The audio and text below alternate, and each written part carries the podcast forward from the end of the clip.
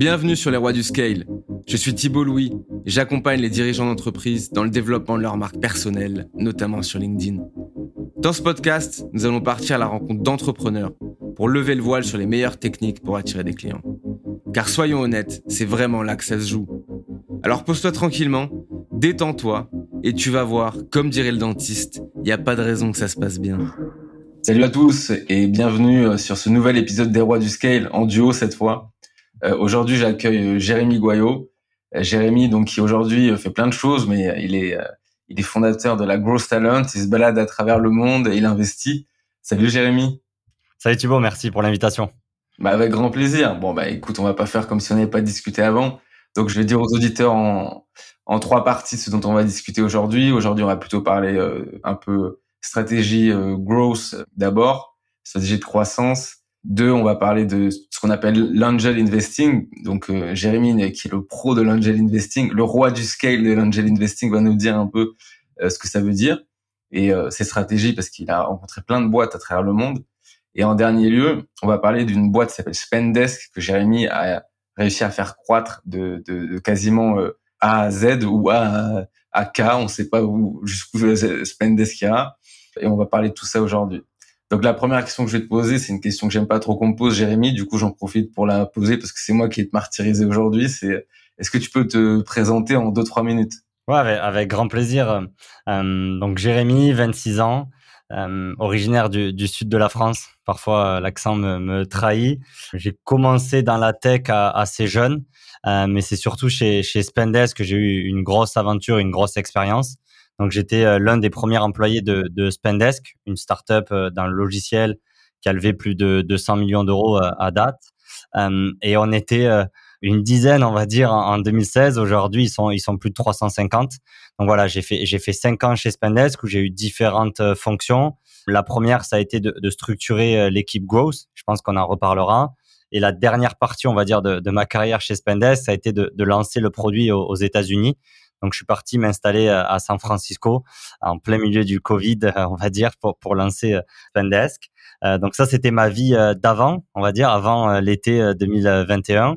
Et la vie d'après l'été deux mille vingt et un, comme tu le disais, c'est parcourir le monde, surtout les, les pays émergents, euh, Amérique du Sud ou Afrique, pour découvrir des, des idées business, rencontrer des, des startups euh, digitales dans ces, dans ces pays-là. Et donc, aujourd'hui, j'ai trois activités. La première, c'est d'investir et de rencontrer des, des startups dans les pays émergents. Et la deuxième activité, c'est de lancer euh, Growth Talent, qui est aujourd'hui euh, l'agence des euh, talents du, du Growth, euh, où on essaye de, et on réussit de mettre en relation, du coup, les, les talents aujourd'hui de l'écosystème avec les entreprises de demain. Et on accompagne ces talents pour qu'ils aient une, une belle carrière dans le Growth. Et je pense qu'on, qu'on y reviendra. Euh, et merci pour, pour l'invitation. Je pense qu'on se voit sur euh, de LinkedIn posts euh, interposés euh, d'habitude. Euh, ben, ça, ça ravit d'avoir sauté le pas et, et de passer une heure ensemble, hein, en tout cas, tu vois. Ouais, bah avec, avec grand plaisir. Bah, du coup, je, je sais sur quoi je vais te torturer maintenant. Alors, il y a, y a un terme, c'est, euh, donc tu as beaucoup parlé de growth. Donc, euh, ta newsletter s'appelle Growth Talent. Tu as parlé de, de growth, tu as utilisé le terme quatre fois. Mais je veux dire, un truc, moi, j'ai, j'ai du growth, j'en ai fait... Euh, J'en ai même fait une formation, tu vois, qui s'appelait Growth Tribe.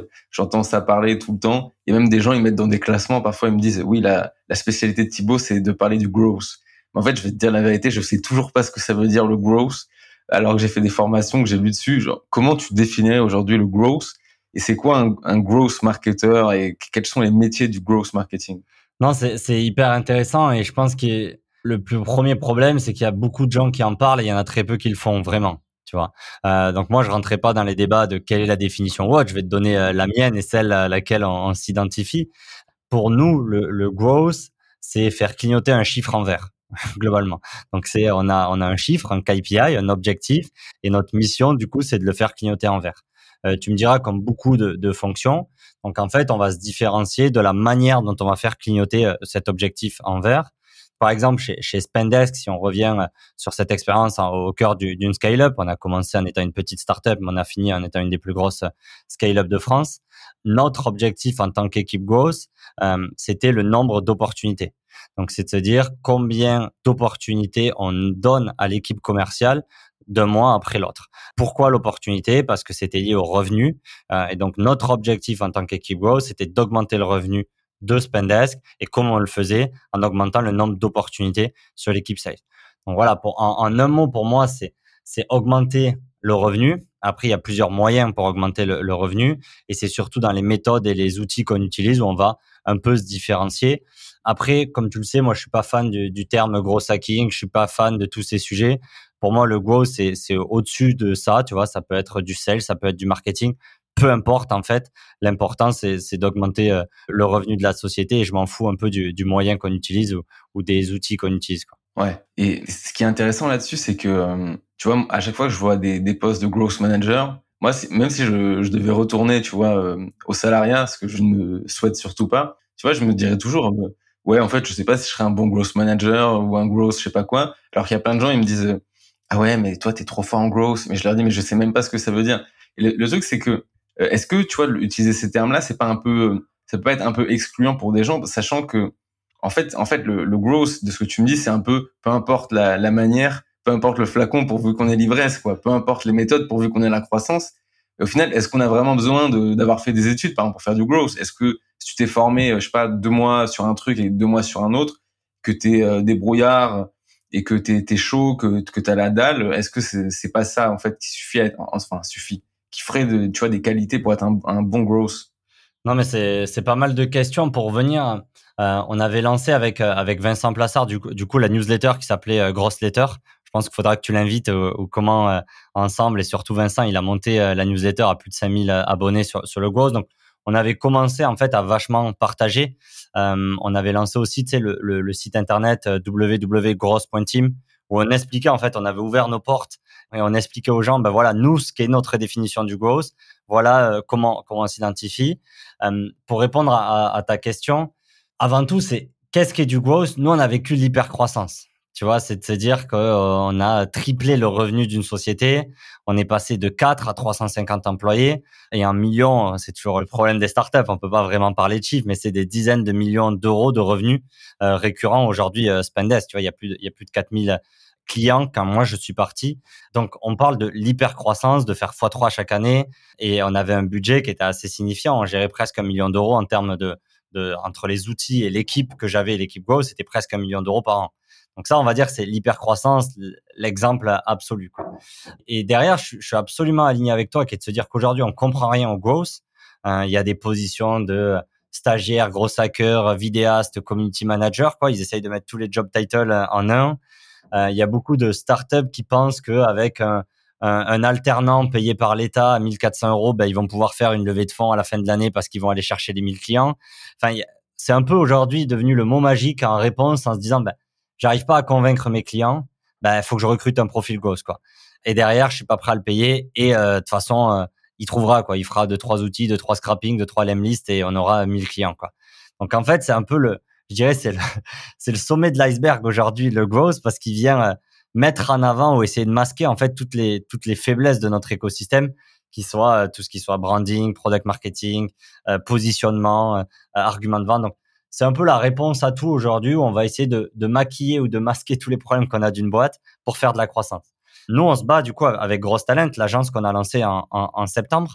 Euh, nous, notre vision, c'est de se dire qu'aujourd'hui, les talents ne comprennent pas le growth et les entreprises ne comprennent pas le growth. Et nous, on va essayer de, de mieux faire que les talents comprennent qui ils sont, c'est quoi leur job aujourd'hui et comment ils se positionnent pour que les salaires du growth augmentent en France. Et de l'autre côté, on essaye d'éduquer les entreprises et, et toute la journée en leur disant « Non, tu n'as pas besoin d'un gros hacker. Tu as besoin d'un copywriter pour lancer ton blog.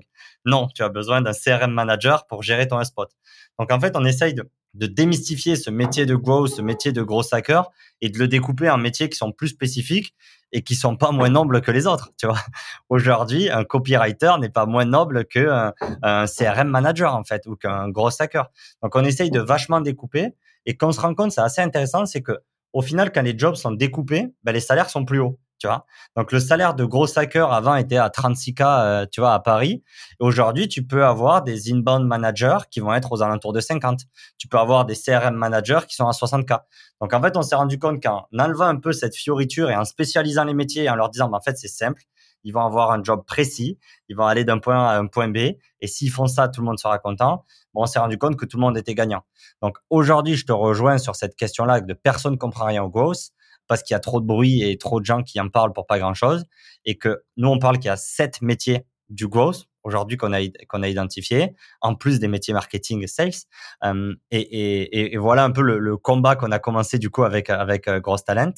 Pour rebondir sur ton sujet, sur est-ce qu'il faut se former ou autre, je pense que honnêtement, ça, c'est même plus un sujet, qu'on soit développeur, qu'on soit vidéaste, qu'on soit photographe, qu'on soit sales ou qu'on soit le growth.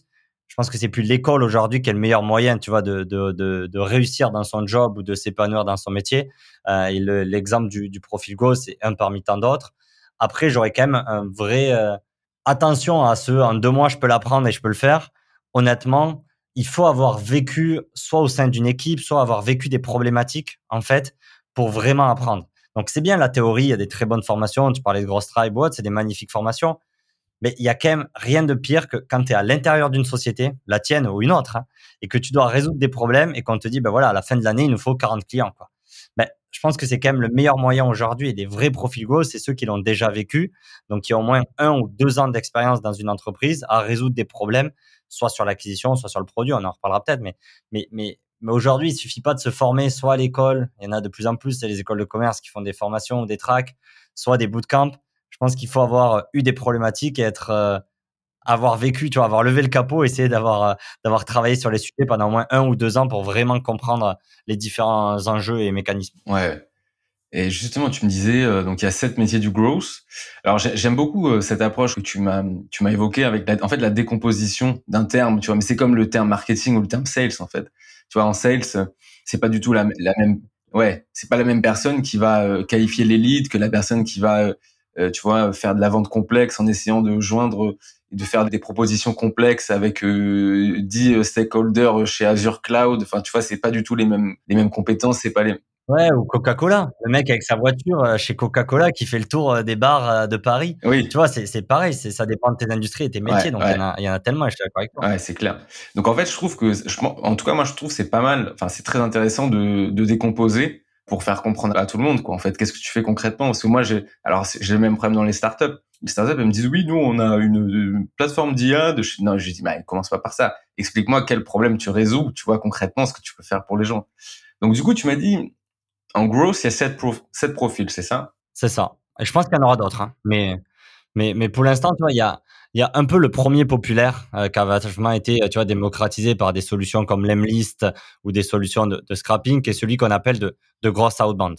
Euh, et, et je pense qu'il faut pas rester sur le mot, tu vois. Nous, le gross outbound, sa métier aujourd'hui, c'est de collaborer avec une équipe commerciale pour générer des meetings et des opportunités de vente. Tu vois. Donc ça, c'est le métier de gross outbound qu'on connaît. Souvent, on met les mots-clés euh, scrapping, automatisation, emailing. On va pas rentrer dans les détails. Il y a des gens bons, il y a des gens mauvais dans ce métier de gross outbound. Mais voilà, il est assez précis. Vous collaborez avec l'équipe sales pour remplir le calendrier des équipes sales. Ça, c'est le métier de gross outbound. Le deuxième métier, celui que tu, tu dois te reconnaître un peu plus, Thibaut, qui est le métier de, de gross inbound aujourd'hui, qui est de se dire comment on attire plus de gens sur notre website, sur notre newsletter. Comment on va capturer plus d'emails, en fait, en produisant du contenu.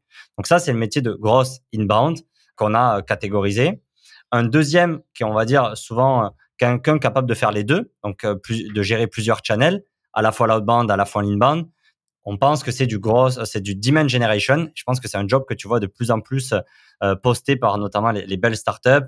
Demand generation, en fait, c'est quelqu'un qui est capable de faire les deux, à la fois l'inbound, à la fois l'outbound. Donc ça, c'est les trois premiers métiers, on va dire, assez traditionnel où les gens commencent à avoir une idée, on va dire, du growth. Mais nous, on pense qu'il y en a quatre autres de plus.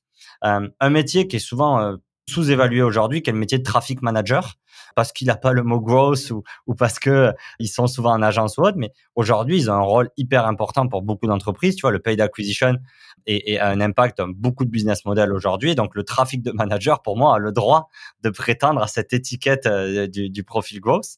Euh, donc, lui, il va plutôt gérer des campagnes et gérer de la publicité.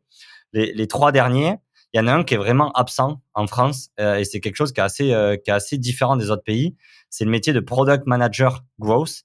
Donc, ça va être des gens qui vont travailler beaucoup moins sur l'acquisition, en fait, mais beaucoup plus sur l'usage.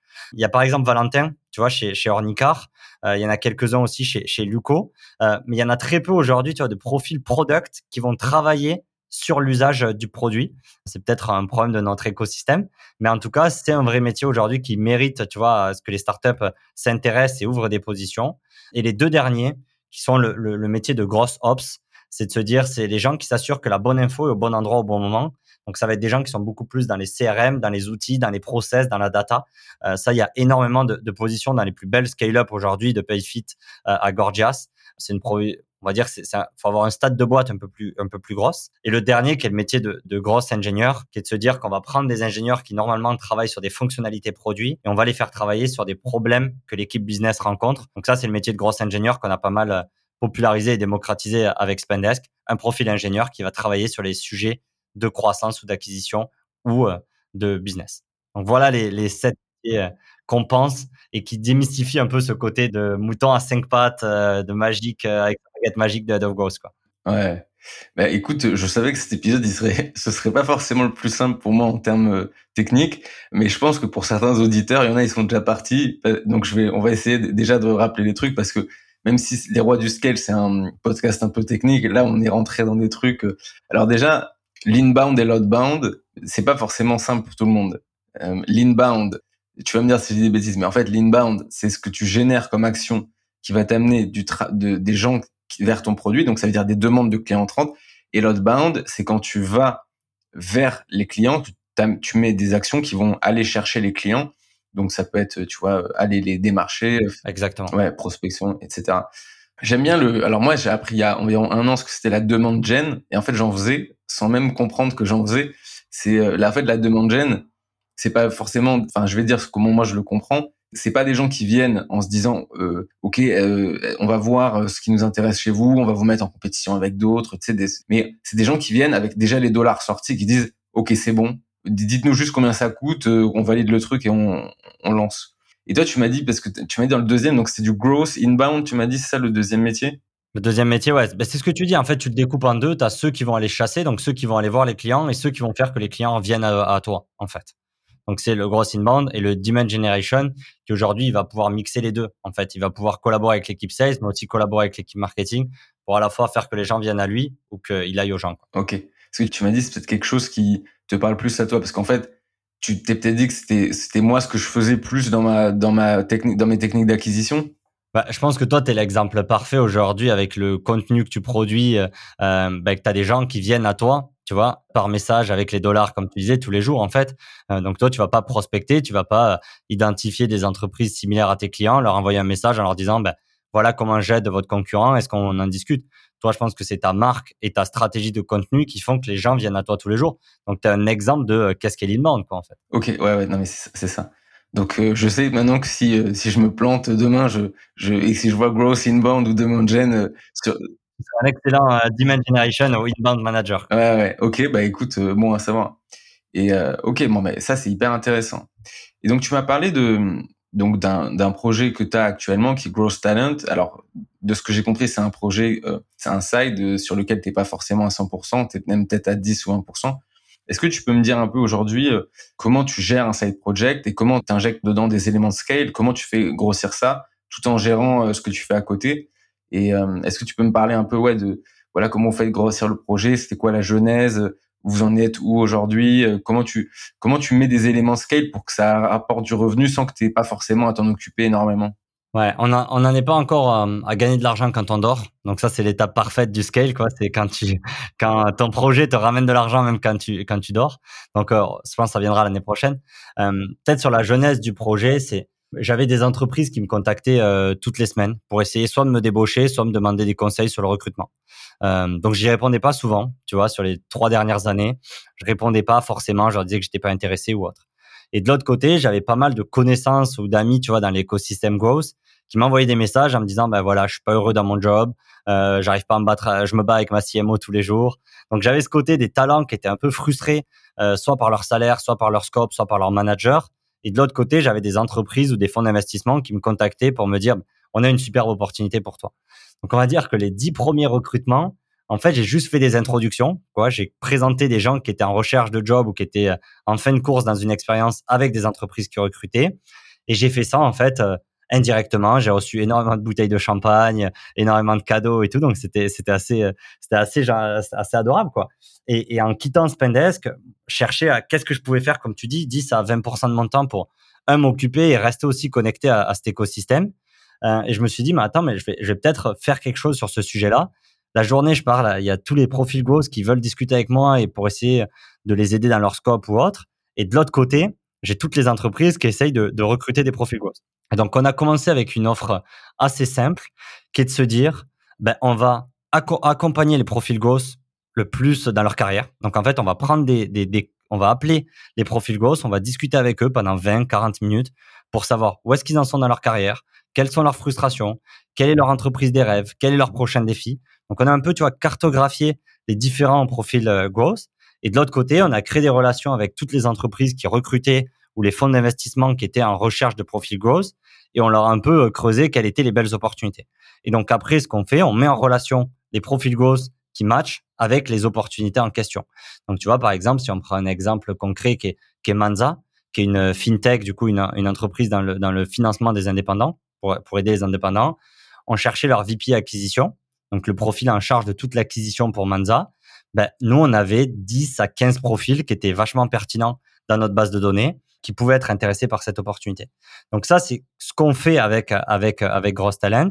Euh, j'ai commencé à le faire une à deux heures, tu vois, par semaine au début. Et après, c'est devenu très vite un, deux, trois jours par semaine.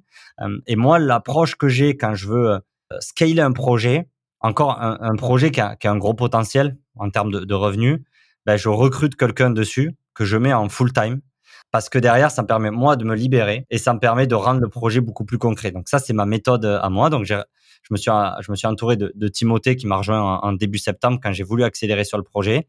Et en fait, ça m'oblige, un, à être beaucoup plus euh, assidu sur le projet parce qu'il y a quelqu'un qui va travailler trente-cinq à trente-neuf heures sur le sujet. Et deux, ça me permet aussi de beaucoup plus automatiser mes processus, en fait, parce que si j'arrive à l'apprendre mon métier à une deuxième personne, ben, ça va le rendre beaucoup plus euh, compréhensible. Donc, il y avait plein de choses que moi, je faisais euh, au good feeling, quoi, qui n'étaient pas forcément concrètes. Ben, le fait d'expliquer à quelqu'un d'autre de comment le faire, comment qualifier un talent, comment qualifier une entreprise, ben, en fait, tu te mets à écrire euh, soit des playbooks ou enfin des, des fiches pratiques, quoi, de comment le faire. Et en fait, moi, ça me permet sur... Donc, euh, pour être transparent avec toi, hein, c'est un stage de, de fin d'études de, de six mois pour commencer, pour prendre le moins de risques possible, tu vois, sur ce business, que je paye plus que le marché parce qu'il a, il a une expérience et il a une valeur énorme. Mais derrière, ça me permet pendant six mois de son stage de fin d'études, j'espère qu'il continuera chez moi, de automatiser au maximum mon job en le faisant faire par une autre personne, en fait. Donc ça, c'est un peu mon, mon astuce. Et, et après, je suis ravi, tu vois, de parler plutôt comment on s'organise sur en termes d'outils, d'automatisation, d'approche, en fait, sur le recrutement. Parce que la finalité de ce qu'on fait, c'est du recrutement et c'est ça où il y a énormément d'argent dans l'écosystème. Euh, ben nous, on pense qu'on le fait d'une approche qui est beaucoup plus scalable euh, que les recruteurs et je suis ravi de t'expliquer euh, comment. Ouais, euh, ben, tu, ben, on peut le faire maintenant. Hein. Non, je voulais savoir si tu avais des questions sur la première partie ou pas, quoi. Ah bah non non bah non mais c'est non mais c'est hyper intéressant. Non mais j'avais plus j'avais des questions plutôt un peu plus larges mais euh, mais si si je veux bien savoir euh, parce que j'allais te parler justement de cabinet de recrutement. Qu'est-ce qui, ouais donc comment en fait une boîte de gros, cabinet de recrutement de growth, comment vous mettez des éléments de growth pour pour bah pour scaler en fait par rapport à des cabinets de recrutement classiques où il y a rien qui scale. Typiquement t'es toujours au téléphone quoi. La la vraie différence d'un d'un cabinet de recrutement classique. Et j'ai pas assez d'expérience sur le marché pour savoir si on a fait le bon pari ou si, en fait, dans deux ans, on va pivoter et on va finir un cabinet de recrutement. Mais aujourd'hui, on est plutôt une agence de talent. C'est-à-dire qu'on passe la majorité de notre temps avec les talents et on rencontre le plus de talents possible. Ce qui fait que la différence où les entreprises signent une entreprise, par exemple, Spendesk cherche un profil Head of Growth, ben, tu vas avoir une agence de recrutement qui va lui dire, ben, on va chercher votre profil Head of Growth et on va prendre vingt pour cent de, du salaire de ce profil-là. Et derrière, ils vont aller chasser le candidat. Il y a deux problèmes là-dessus. C'est que chaque fois qu'ils signent une entreprise, ils vont chercher des nouveaux profils. Donc, soit ce qu'ils font, c'est qu'ils vont chercher dans leur, dans les profils qu'ils ont rencontrés, qu'ils ont postulés chez eux, donc les profils disponibles, en fait, et ils vont les présenter. Donc, ils vont présenter les cinquante pour cent des profils qu'ils vont te présenter sont des profils qui répondent pas à ta scorecard ou qui répondent pas à ton besoin, mais c'est des gens disponibles, donc que tu peux signer maintenant. Et deux, ils vont essayer de faire de la chasse aujourd'hui. Je dis bien essayer. Je sais pas le nombre de messages de recruteurs que tu reçois, mais honnêtement, on les ignore. Tu vois, aujourd'hui, quand on se fait contacter par un recruteur qui est externe à une boîte d'un cabinet de recrutement, en plus, ils sont très mauvais, ils sont pas transparents, ils donnent zéro information. Bon, honnêtement, les candidats répondent pas. Tu vois, je suis, je serais ravi, tu vois, d'être challengé par un recruteur sur leur taux de réponse aujourd'hui, mais ça doit être ridicule. Ça doit être ridicule. Moins de dix pour cent, je, je suis sûr. Donc ça, c'est le problème. Et le dernier problème, c'est qu'ils ont le, le modèle économique des cabinets de recrutement. c'est qu'ils sont payés quand le candidat est trouvé. Donc, en fait, ils n'ont aucun intérêt à passer le plus de temps possible pour trouver le meilleur candidat. Ils ont juste intérêt à trouver le candidat le plus vite possible pour être payé le plus rapidement possible et le candidat qui n'est pas trop mauvais pour pas qu'il se fasse virer dans les trois premiers mois, pas rembourser le client.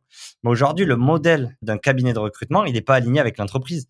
Tu vois bien pourquoi, d'ailleurs, les, les, les recruteurs dans les startups n'ont pas de variable. Il y a très peu de recruteurs en startup, quand ils sont en interne, qui ont du variable. Parce qu'en fait, on s'en fout qu'ils recrutent le plus. On veut qu'ils recrutent le mieux, en fait. Et c'est là où tu as deux intérêts qui sont désalignés avec les cabinets de recrutement et avec euh, les, les, les startups. Donc, nous, notre approche, on s'est posé vachement sur tous les défauts. Donc, on s'est dit qu'en fait, la valeur, elle n'était pas dans les entreprises, elle était dans les talents. Donc, si on apporte de la valeur au maximum avec les talents, ben, en fait, le jour où ils auront une nouvelle opportunité, ben, ils reviendront vers nous, ils nous demanderont. Et la deuxième valeur, elle était de capturer le plus d'entreprises possible, en fait. Parce que si tu as une vision hyper exhaustive du marché, tu peux, un, choisir tes clients et deux, tu peux vraiment présenter les opportunités à tes talents. Donc, ce qu'on fait de manière concrète, c'est on passe le plus de temps avec les talents et ça, c'est pas scalable. C'est-à-dire qu'on va prendre des calls de trente, quarante-cinq minutes. On va vraiment poser des questions et savoir comment les aider. On a des périodes où tu vois des gens qui se font virer de leur job, des mecs qui sont en burn-out. Ben là, on va dédier encore plus de temps sur ces profils-là parce qu'ils sont dans le besoin. La partie scalable qu'on a faite, c'est on a commencé à le faire en one-to-many. C'est-à-dire qu'au lieu de le faire en one-on-one, toi et moi, pendant trente-cinq minutes, on va éviter deux cents personnes, en fait. Et donc, on l'a fait de manière hyper thématique. Donc, par exemple, tu vois, tous les jeudis, on fait un live avec entre cent et trois cents personnes sur un sujet hyper spécifique. Genre, comment négocier son salaire? On fait venir, tu vois, Virgile, qui est le, qui est le V P People de, de, de Comet et qui a lancé une startup dans les benchmarks de salaire. Et en fait, on le fait venir pendant une heure et on lui fait donner le plus d'astuces possibles aux talents sur comment négocier leur salaire. On fait pareil, par exemple, sur les equity. On a fait pareil sur, pour les profils plutôt juniors, comment réussir son premier entretien d'embauche. Donc, tu vois, on essaye de le faire sur un. Du coup, c'est une heure par semaine de mon temps dédié. Ben, je rencontre deux cents talents, en fait. Et ces deux cents talents, après, je vais leur envoyer un feedback, je vais leur demander ce qu'ils en ont pensé, comment l'améliorer. Et donc, ça me permet, en fait, en une heure de mon temps, parler à deux cents talents de l'écosystème, qui est peut-être le nombre qu'un cabinet de recrutement met à faire au, au trimestre, tu vois. Donc, c'est ça la différence. Et de l'autre côté, sur les entreprises, ce qu'on a fait, on n'est pas encore sur la scalabilité, mais on va le faire très bientôt. On accepte toujours du temps avec les entreprises pour leur défoncer leur scorecard. Donc, en fait, on regarde toutes les offres qui sont sur Welcome to Jungle ou LinkedIn et vraiment, on barre en rouge, on corrige, on se filme avec un petit outil qui s'appelle Clap qui te permet un peu comme Loom de, de record des vidéos, en fait. Donc, tu peux partager ton écran et record une vidéo et mettre des commentaires sur la vidéo. Donc, on leur prend leur, leur, leur offre sur Welcome to Jungle et on va la descendre, on va leur expliquer par A plus B pourquoi ils vont pas réussir à recruter le bon profil, pour un peu tout ce qu'on a dit au début. Et donc, en fait, on se bloque une à deux heures de notre temps par semaine pour revoir toutes les offres qui ont été postées de la semaine. On prépare ces petites vidéos et on leur envoie directement aux entreprises, quoi. Et en fait, les entreprises, derrière, tu les contactes pas en leur disant « j'ai un C V anonyme pour vous », c'est toutes les techniques un peu des, des recruteurs. Je leur dis, ben voilà, en fait, je t'ai montré que je t'ai donné le plus de valeur possible avec ton offre. J'ai pris une petite vidéo de quatre à cinq minutes. Tu vois la qualité de mes feedbacks, tu vois si c'est pertinent ou si c'est pas pertinent. Des fois, ça l'est, des fois, ça l'est pas.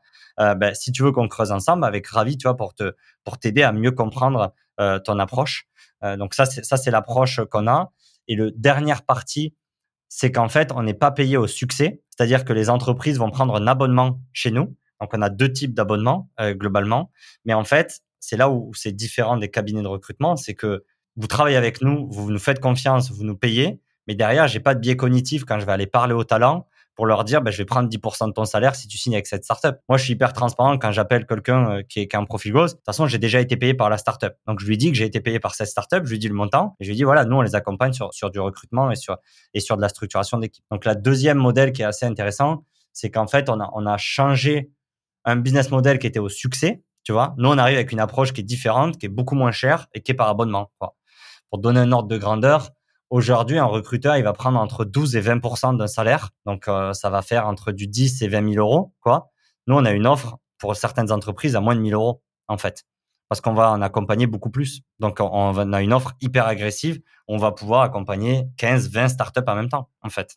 Donc, voilà un peu le comment on le, on le rend scalable.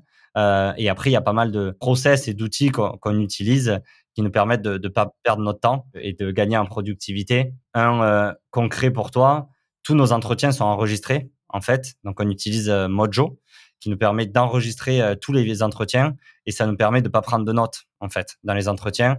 Et du coup, on peut se les réécouter en un virgule cinq et euh, prendre toutes les notes des entretiens. Donc voilà, euh, voilà une des exemples. Après, ravi, tu vois, Thibaut, de, de voir sur quelle partie tu veux, tu veux creuser. Ouais. Donc, ouais, ça, ça a coupé. Donc, on, on verra au montage ce que ça donnera. Parce que tu, tu peux nous dire où t'es là, euh, Jérémy, rapidement? Moi, je suis dans le nord du Brésil, là, à Jericoacoara, à Jerry, quoi. Ouais, ouais, ouais. Donc, pas, pas simple pour, au niveau de la connexion, quoi. C'est euh, connexion, euh, Jericoacoara, euh, Osgore. Donc, euh, bah, écoute, essayons de faire cette deuxième partie en, en priant pour que ça fonctionne. Euh, deuxième partie plutôt sur donc l'angel investing. Est-ce que tu peux nous expliquer ce que c'est l'angel investing et euh, ta stratégie d'angel investing euh, aujourd'hui? Ouais, avec, avec grand plaisir. Donc, angel investisseur, euh, c'est ce qu'on appelle. Euh, des, il y avait aussi les, les business angels. Tu vois, à l'époque, je pense que c'est un peu plus courant, que de se dire que c'est, c'est des individus qui vont investir le, leur argent personnel dans des dans des entreprises et notamment euh, des startups. Donc, il y a souvent des fonds d'investissement. Euh, et de l'autre côté, tu as des, plutôt des particuliers, des chefs d'entreprise euh, ou euh, des, des, des personnes qui ont gagné de l'argent dans le passé qui vont aussi donner de l'argent à une certaine startup. Donc, le, les angel investisseurs, aujourd'hui, c'est des personnes qui vont investir entre, on va dire, cinq, dix et cinquante mille ou même cent mille euros dans une startup. Donc, moi, j'ai eu la chance de, de gagner de l'argent grâce à, grâce à Spendesk, à la fois avec avec mon mon salaire et puis à la fin avec mes mes actions de Spendesk. Et donc du coup, j'ai décidé de tout l'argent que j'ai fait dans dans la tech, d'en réinvestir une grosse partie dans les startups. Et donc j'ai commencé à investir, mon premier investissement c'était en janvier deux mille vingt et un. Euh, là on est en septembre, on est en octobre, octobre deux mille vingt et un et j'en suis à quatorze investissements. Ça veut dire que j'ai investi dans quatorze startups euh, différentes. Euh, donc voilà. Et la, la, l'avantage pour les pour les entreprises, pourquoi elles aiment bien avoir des angel investisseurs? Ben, comme le terme angel euh, veut le dire, quoi, c'est des gens qui vont être un peu leur, leur ange gardien, c'est-à-dire qu'ils vont leur apporter beaucoup plus que de l'argent. Tu vois, moi, les entreprises dans lesquelles j'ai investi, c'est absolument pas pour mes cinq ou dix mille euros que j'ai mis dans la startup qu'ils me veulent. En fait, ils me veulent pour euh, que je les aide sur des sujets de recrutement, de growth, que je leur ouvre mon réseau, euh, que je les aide à faire des, des sujets. Donc, en fait, les entreprises aujourd'hui, l'argent n'est pas forcément une difficulté pour certains types d'entreprises, mais c'est plutôt l'accès au savoir ou l'accès au talent qu'ils vont aller chercher. Donc, moi, la majorité de mes opportunités, c'est des gens, en fait, qui ont envie de travailler plus ou moins avec moi sur ces différents euh, sujets. Donc, voilà ce qu'est l'angel investisseur et pourquoi les entreprises sont de plus en plus intéressées pour avoir des angel investisseurs euh, dans leurs différentes tours de table lors des levées de fonds. Ouais. Et c'est quoi ta stratégie, toi, pour choisir les, les boîtes dans lesquelles tu investis? Elle a pas mal évolué au cours du temps, entre janvier et aujourd'hui. J'investissais dans, dans, dans des entreprises sur trois angles. Un, le premier, c'est je sais que je peux leur apporter de la valeur. Donc, c'est-à-dire qu'elles sont soit dans un business model assez similaire de celui que j'ai vécu dans le passé, soit elles vendent à une cible ou un type de produit que je maîtrise. Donc ça, c'était le premier critère, c'est que je leur, peux leur apporter de la valeur. Le deuxième, c'est dans une industrie qui m'intéresse. En fait, c'est de se dire qu'en investissant dans cette boîte, ça va me permettre en fait d'avoir une sorte de case study, tu vois, une étude de cas à, à, à réelle, quoi, en fait. J'ai accès aux tous les chiffres de la startup, j'ai accès aux, aux personnes, j'ai accès aux clients. Enfin, ça me permet d'avoir vraiment un accès et un regard sur des industries qui, qui m'intéressent. Et le troisième, c'est pour augmenter, on va dire, ma, ma légitimité. Aujourd'hui, j'ai pas beaucoup d'argent, tu vois, à investir dans des startups. J'espère que dans le, dans le futur, dans les cinq prochaines années, j'aurai beaucoup plus d'argent à investir. Et donc, commencer maintenant me permet d'avoir des meilleures opportunités dans le futur. C'est un peu l'effet boule de neige, en fait. Et, et je pense que ça marche pour tout, hein, pour le freelance, euh, pour beaucoup de choses. C'est commencer, en fait, plus tu vas le faire, plus tu vas rencontrer de gens, plus tu vas investir, meilleurs seront les clients, meilleures seront les opportunités, meilleurs seront les deals. Donc voilà, ça a été ça un peu mes, mes trois motivations aujourd'hui. Après, sur la stratégie d'investissement, moi, j'investis uniquement dans des top startups et je, c'est discutable, qu'est-ce qu'une top startup? Pour moi, c'est une entreprise qui a levé avec des bons fonds d'investissement. Donc, c'est-à-dire que j'investis presque toujours dans un tour, on va dire, en, en parallèle d'un gros investisseur, que ça soit Axel, Sequoia, ou Point neuf. Donc, j'investis toujours sur des entreprises qui lèvent avec de très beaux fonds d'investisseurs. J'investis très tôt. Donc, j'investis soit au tout début, soit au, donc, soit au pré-seed, soit au seed, globalement. Donc, le premier tour de financement des, des startups. Et, et je vais investir à presque toujours dix mille euros, quoi. C'est un peu la somme. Et je vais bloquer deux heures de mon temps par mois pour aider ces différents investissements. Donc, par investissement. Donc, c'est un peu le contrepartie que j'offre, du moins dans les six premiers mois après, après l'investissement. Et ma stratégie à moi d'investissement, c'est d'investir très tôt dans des boîtes et de vendre aussi très tôt. C'est-à-dire que je, j'espère, je l'ai pas encore vécu, mais que les startups où je suis investisseur vont lever d'autres tours de table, donc une série A, une série B. Et moi, j'espère vendre lors de la série B ou de la série C. Donc, je suis assez transparent aux fondateurs. Je leur dis, voilà, moi, je peux t'aider du début jusqu'à euh, la série B. Et à la série B, euh, si vous voulez me, me racheter mes actions, ça sera avec grand plaisir, quoi. Donc, voilà, ça, c'est ma, ça, c'est ma stratégie d'investissement. Et maintenant, je me focalise uniquement sur, sur, des, sur les nouveaux pays. Donc, pays émergents, Amérique du Sud et Afrique. Donc, euh, je pense qu'il me reste encore un peu d'argent en banque pour faire dix à douze investissements. Euh, fin d'année et année prochaine, et ça sera exclusivement des boîtes euh, d'Amérique du Sud ou euh, d'Afrique du Sud. Peut-être qu'en Inde, euh, je trouverai, euh, j'aurai un coup de cœur et je ferai une boîte en Inde. Mais voilà, aujourd'hui, c'est, c'est ces marchés-là qui me fascinent et où j'ai envie de monter des boîtes, et donc j'investis dans, dans ces pays-là. Ouais. Et qu'est-ce qui, comment tu fais ? Parce que souvent, c'est difficile d'avoir accès à ces deals. Comment ça se fait que toi, tu aies accès à ces deals et pas moi, par exemple ? Qu'est-ce, Comment ça se fait que tu puisses investir cinq à dix mille dans ces tours-là et que les gens t'acceptent euh, aux discussions ? Ouais, en fait, c'est, c'est, pour être transparent, tu vois, mon plus petit investissement, il est de deux mille euros, tu vois, à jour, dans une startup. J'ai des, des mois ou d'autres, tu sais, j'ai des problèmes de trésor, donc euh, des fois, tu peux pas le faire, mais t'as vraiment envie de le faire. Bah, du coup, euh, c'est, c'est pas, comme je te disais, c'est pas le montant. Après, c'est, c'est une question que je reçois souvent. C'est, j'ai pas accès à des plateformes, j'ai pas des mecs qui m'envoient des messages pour me dire, investis dans ma boîte. Ça arrive jamais. La majorité, là, sur les quatorze, c'est presque, enfin, c'est presque toujours moi qui contacte les boîtes, en fait. Et je contacte sur les quatorze que j'ai fait, j'ai peut-être dû en contacter cinquante, tu vois, au final. Mais en fait, je suis assez proactif. Donc, j'identifie des boîtes dans des verticales qui m'intéressent. Tu vois, j'aime beaucoup les fintech. Donc, j'investis beaucoup dans des fintech. Mais en fait, je découvre, j'écoute des podcasts où je trouve des C E O inspirants. Euh, je lis un article intéressant. Je vois que le mec, il a monté une boîte qui était ouf avant. Donc, j'essaye d'investir. Et après, je suis toujours hyper cash. C'est-à-dire que je contacte le C E O de la boîte LinkedIn avec un voicemail, tu sais, depuis l'application mobile, tu peux envoyer des voicemails, ou sinon je shoote direct sur WhatsApp. Donc je me démerde pour trouver le WhatsApp de la personne et je lui envoie pareil un voicemail. Je trouve que la voix, c'est quand même plus pertinent qu'un long texte un peu un boring, quoi. Et, et je lui explique par A plus B, en fait, pourquoi je veux le rencontrer, euh, qu'est-ce que je peux lui apporter et euh, que, qu'est-ce que je veux discuter lors de ce premier call.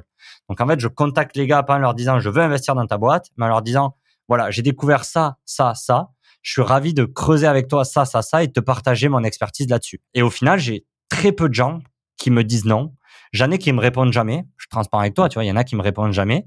Mais toutes les gens qui me répondent, ben, j'arrive à les avoir au téléphone. Et une fois que je les ai au téléphone, pendant trente minutes, je leur pose les bonnes questions. J'essaye de, de, de leur apporter le plus de valeur possible, en fait, sur leur sujet qu'ils ont du moment. Et si je leur apporte de la valeur et que je leur demande en dernière question, ben, ben, par hasard, est-ce que tu n'es pas en train de lever des fonds ? Et qu'ils me confirment oui. Presque tous, je dis presque, presque tous, m'ont laissé en fait investir dans leur boîte par le passé. Et ce qui est hyper important, en fait, c'est une fois que tu as eu ce premier entretien avec eux, ces premières discussions, c'est en fait de leur apporter le plus de valeur possible. Donc moi, j'ai, j'ai un petit hack, euh, je sais pas si c'est scalable ou pas, hein, Thibaut, mais chaque fois que je, j'ai discuté avec un entrepreneur qui peut être intéressé pour que j'investisse dans sa boîte, je vais essayer de lui trouver trois clients potentiels. C'est-à-dire que je vais contacter dans mon réseau ou des boîtes que je connais, des gens qui seraient des potentiels clients de cette solution. Et je vais leur demander un feedback très précis. Donc, je vais leur demander qu'est-ce qu'ils pensent de cette solution. Est-ce que c'est quelque chose qu'ils ont? Est-ce qu'ils sont équipés par le concurrent? Et je prends des, des captures d'écran et j'envoie tout sur WhatsApp au fondateur en lui disant, ben, ben voilà, en fait, j'a, j'en ai profité pour discuter avec X, X, X. Voilà leur feedback. Qu'est-ce que t'en penses? Et en fait, tu vois, là, encore une fois, c'est, ça, ça me met dans une position où je suis proactif. Je vais vraiment me comporter, tu vois, en ange gardien. Je vais apporter de la valeur à, à l'entreprise. Pour eux, dix mille euros, c'est rien. En fait, ça me, je prends une toute petite place, tu vois, dans, dans leur, dans leur capital. Donc, en fait, à la fois, j'apporte de l'argent. Donc, j'ai euh, ce qu'on dit, c'est un peu skin in the game, quoi. Je mets de l'argent dans la boîte, mais derrière, je vais leur apporter énormément de valeur. Donc, voilà aujourd'hui comment, en fait, j'ai réussi à, à, à faire quatorze investissements avec euh, pas mal de boîtes de Y Combinator, pas mal de boîtes qu'on le fait avec des tops investisseurs.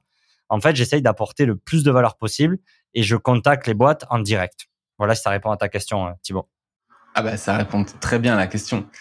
Et euh, ah ouais, ce que j'aime bien sur sur tu vois l'approche les vocaux, même ton approche sur ce que tu me disais sur comment tu tu vois tu contactais euh, les boîtes, tu euh, avec euh, Growth Talent et tu leur euh, si tu leur montrais ce qui allait pas dans Welcome to Jungle, c'est toujours une approche un peu non conventionnelle qui permet en fait de de se démarquer immédiatement et de comprendre à qui t'as affaire, quoi. Et en fait, ça me fait penser à des à des jeunes euh, tu vois qui cherchent du taf et qui envoient des C V et qui pourraient, tu vois, en fait utiliser un peu ces ces nouvelles manières, genre voilà, euh, euh, voilà votre site, ou même, tu vois, un rédacteur freelance qui dirait, OK, là, j'ai vu que votre blog, vous aviez ci, vous aviez ça. Est-ce qu'il vous manque pas ci, ça? Moi, je peux vous le faire si vous voulez, et cetera. Donc, c'est, je trouve ça hyper cool. Mais, mais exactement. Et, euh, ben, ouais. C'est, c'est apporter plus de valeur, comme tu disais. Tu vois, Thibaut, c'est apporter de la valeur au-delà de l'approche non conventionnelle, parce que tu sais, il y en a beaucoup maintenant, ils veulent faire des C V originaux, plein de choses.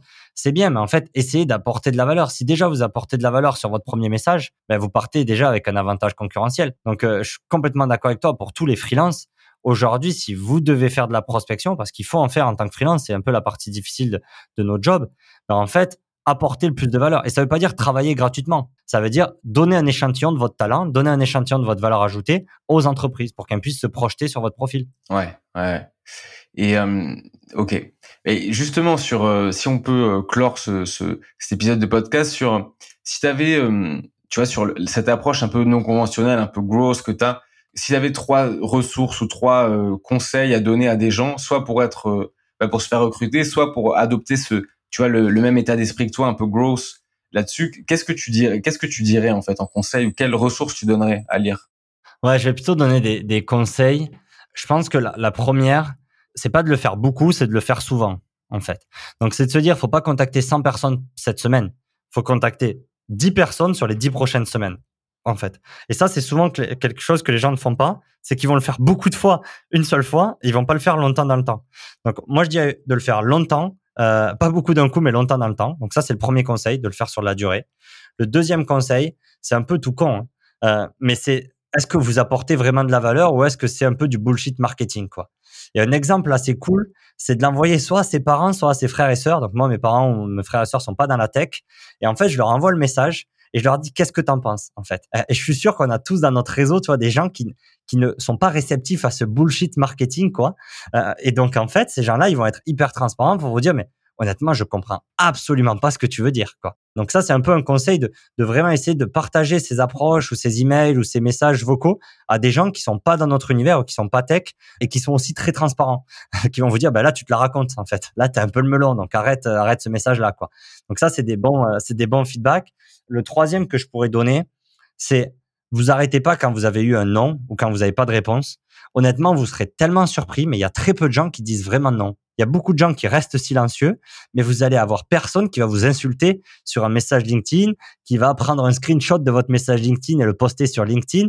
Enfin, vous n'allez pas avoir de bashing, en fait. Personne va être méchant avec vous, quoi. Donc, n'ayez pas peur de le faire et commencez petit et petit à petit, vous allez prendre la confiance et vous allez réussir à le faire, quoi. Mais voilà, si je résume, c'est le faire longtemps et, et à petite dose, de s'assurer qu'on n'envoie pas du, du bullshit ou du marketing en un peu le partageant à des proches ou des gens qui sont très transparents avec nous. Et le troisième, euh, c'est de pas avoir peur parce que personne va vous insulter ou personne va vous afficher euh, sur les réseaux, quoi.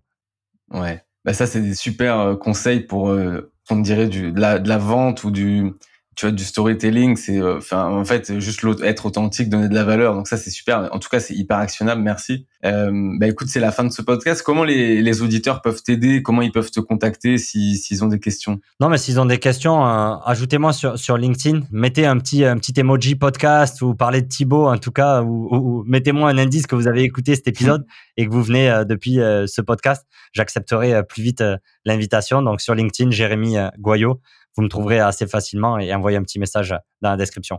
Ok, super. Merci beaucoup, Jérémy. C'était un vrai plaisir de t'accueillir. Merci, Thibaut. Euh, et euh, la prochaine fois avec le, le quatre G, du coup. Ouais. Salut. Ciao. Merci d'avoir écouté Les Rois du Scale. Bon, tu vois, ça s'est pas si mal passé après tout. Si tu apprécies l'épisode, n'hésite pas à t'abonner sur tes plateformes préférées et à mettre cinq étoiles sur Apple Podcast. À la prochaine.